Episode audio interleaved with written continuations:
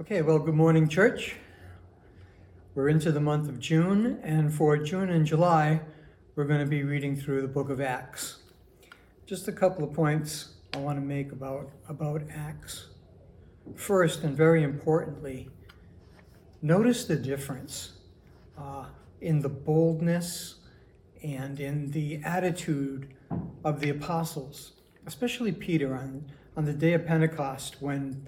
Um, the flames of fire settle on each of them. They receive the Holy Spirit and they start speaking in other tongues, and a crowd gathers, uh, wondering what's going on. And some people say they're drunk, or others have different explanations for it all.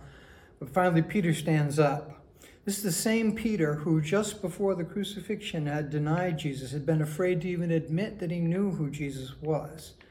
The same man, now empowered and motivated by the Holy Spirit, speaks out boldly, tells this crowd of people that um, what's happening is what God has planned, had planned from the beginning of time, that they were guilty of putting Jesus to death. It was because of their sins that Jesus had to die. He speaks boldly and forcefully to them uh, to try to make them understand uh, who Jesus is. The transformation within Peter is the Holy Spirit now at work within Peter. Now, think about that. If, if the Spirit moved them in that way, what kind of transformative power is at work within you today? You know, we have no excuse. We the, the, the same power that changed Peter from a from a cowering uh, follower, wondering which end was up, running and hiding, into someone who was willing to say things that put him on put him on the, the radar, right? Uh, the Jewish leaders would not tolerate this kind of thing, and the, the apostles would face persecution because of their boldness in speaking. But that didn't stop them.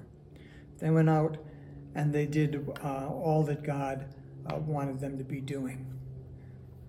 That's the call to us. That's the message to us from the book of Acts to be, uh, to allow ourselves to be motivated by the Spirit in the same way. That that no threat against us um, could be able to stop us from doing what God wants us to do. That's a tall order. That's a difficult thing.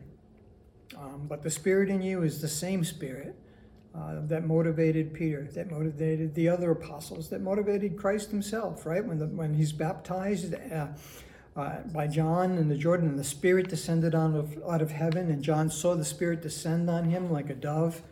It's that same power that's available to us day to day as we'll allow God to move through us. And watch for that as you read through the book of Acts. Keep an eye out to see how uh, the Spirit motivates and moves them. And pray. Ask God to motivate you in the same ways. It's the same Spirit that motivated them as the one in us now. So we can do all that they did. As Jesus said, we'd do greater works than He did. And how can we do it? It's not us, of course, it's the Spirit of God moving through us. We just got to get ourselves out of the way so that God can have His way in our lives. And then I wanted to take just a few minutes to talk about uh, Stephen. In Acts chapter 7, um, uh, Stephen, uh, who has been appointed as one of the uh, disciples to administer food, um, he, the focus comes on him when his charges are brought against him um, for being uh, a Christian, basically.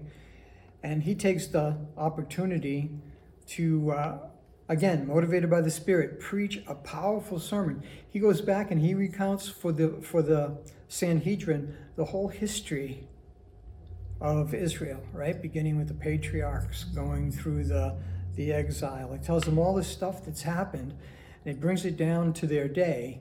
And of course, they're listening with an intent, uh, attentive, and, and uh, enjoying spirit. I'm sure they loved hearing about their ancestors and how God had blessed them. Until Peter, until uh, Stephen gets to them, and he says, "You're just as hard-headed and just as stiff-necked as any of the people of the of the history of those times who refused to listen to the prophets." And then they get upset and that brings them uh, to um, stone Stephen to death. And then just after his, his murder, um, um, I don't know if it's the end of seven or the beginning of chapter eight, but there's a mention of how, because of that event, persecution uh, arose against the church. And as a consequence of that persecution, uh, people left Jerusalem. Believers left Jerusalem to escape the persecution and to bring the gospel message. In so doing, they brought the gospel message out beyond Jerusalem's walls, out to the to the you know Samaria and the uttermost parts of the earth. The reason that that's interesting to me is because God, you see, had told them, Jesus had told his, his apostles when he left that they were to bring the word, right, to, to Judea, Samaria, and then the rest of the world. And here God is um, creating events that lead to the fulfillment of that command. Um, until chapter 7, everything is happening within Jerusalem and the immediate area where Jesus had lived and walked. But after that, it spreads out. Jesus had commanded them to do so, and there hadn't been much of an effort to go beyond uh, Jerusalem until now. So God uh, orders events so that it will become part of what they're, they're doing, God's will, to bring the message beyond the city walls.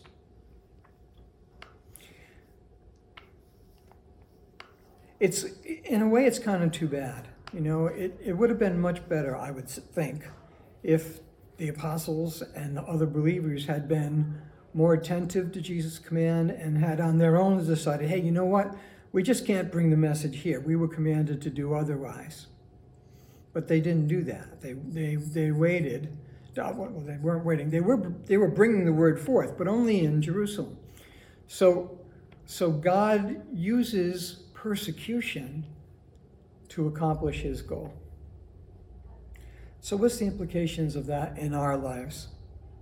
The Spirit has been given to each of us, right? We all have a measure of the Spirit, some gift that God has invested within us for the purpose of furthering God's kingdom. and if we recognize that, and if we willingly do what God has uh, shown us is our role in the kingdom, then praise God. You know, He's He's being glorified, and we are being fulfilled as believers, doing doing the things that God has for us to do. But if we won't do them willingly, if we won't recognize the call, then God will do what He's got to do to further the message, to, uh, to further the work that He's placed on our hearts to be done. Are you willing? Do you want God's will enough to be willing to say, Lord, if I'm if I'm coming up short, if I'm missing the mark that you've set for me in any way, then do whatever you have to do, Lord.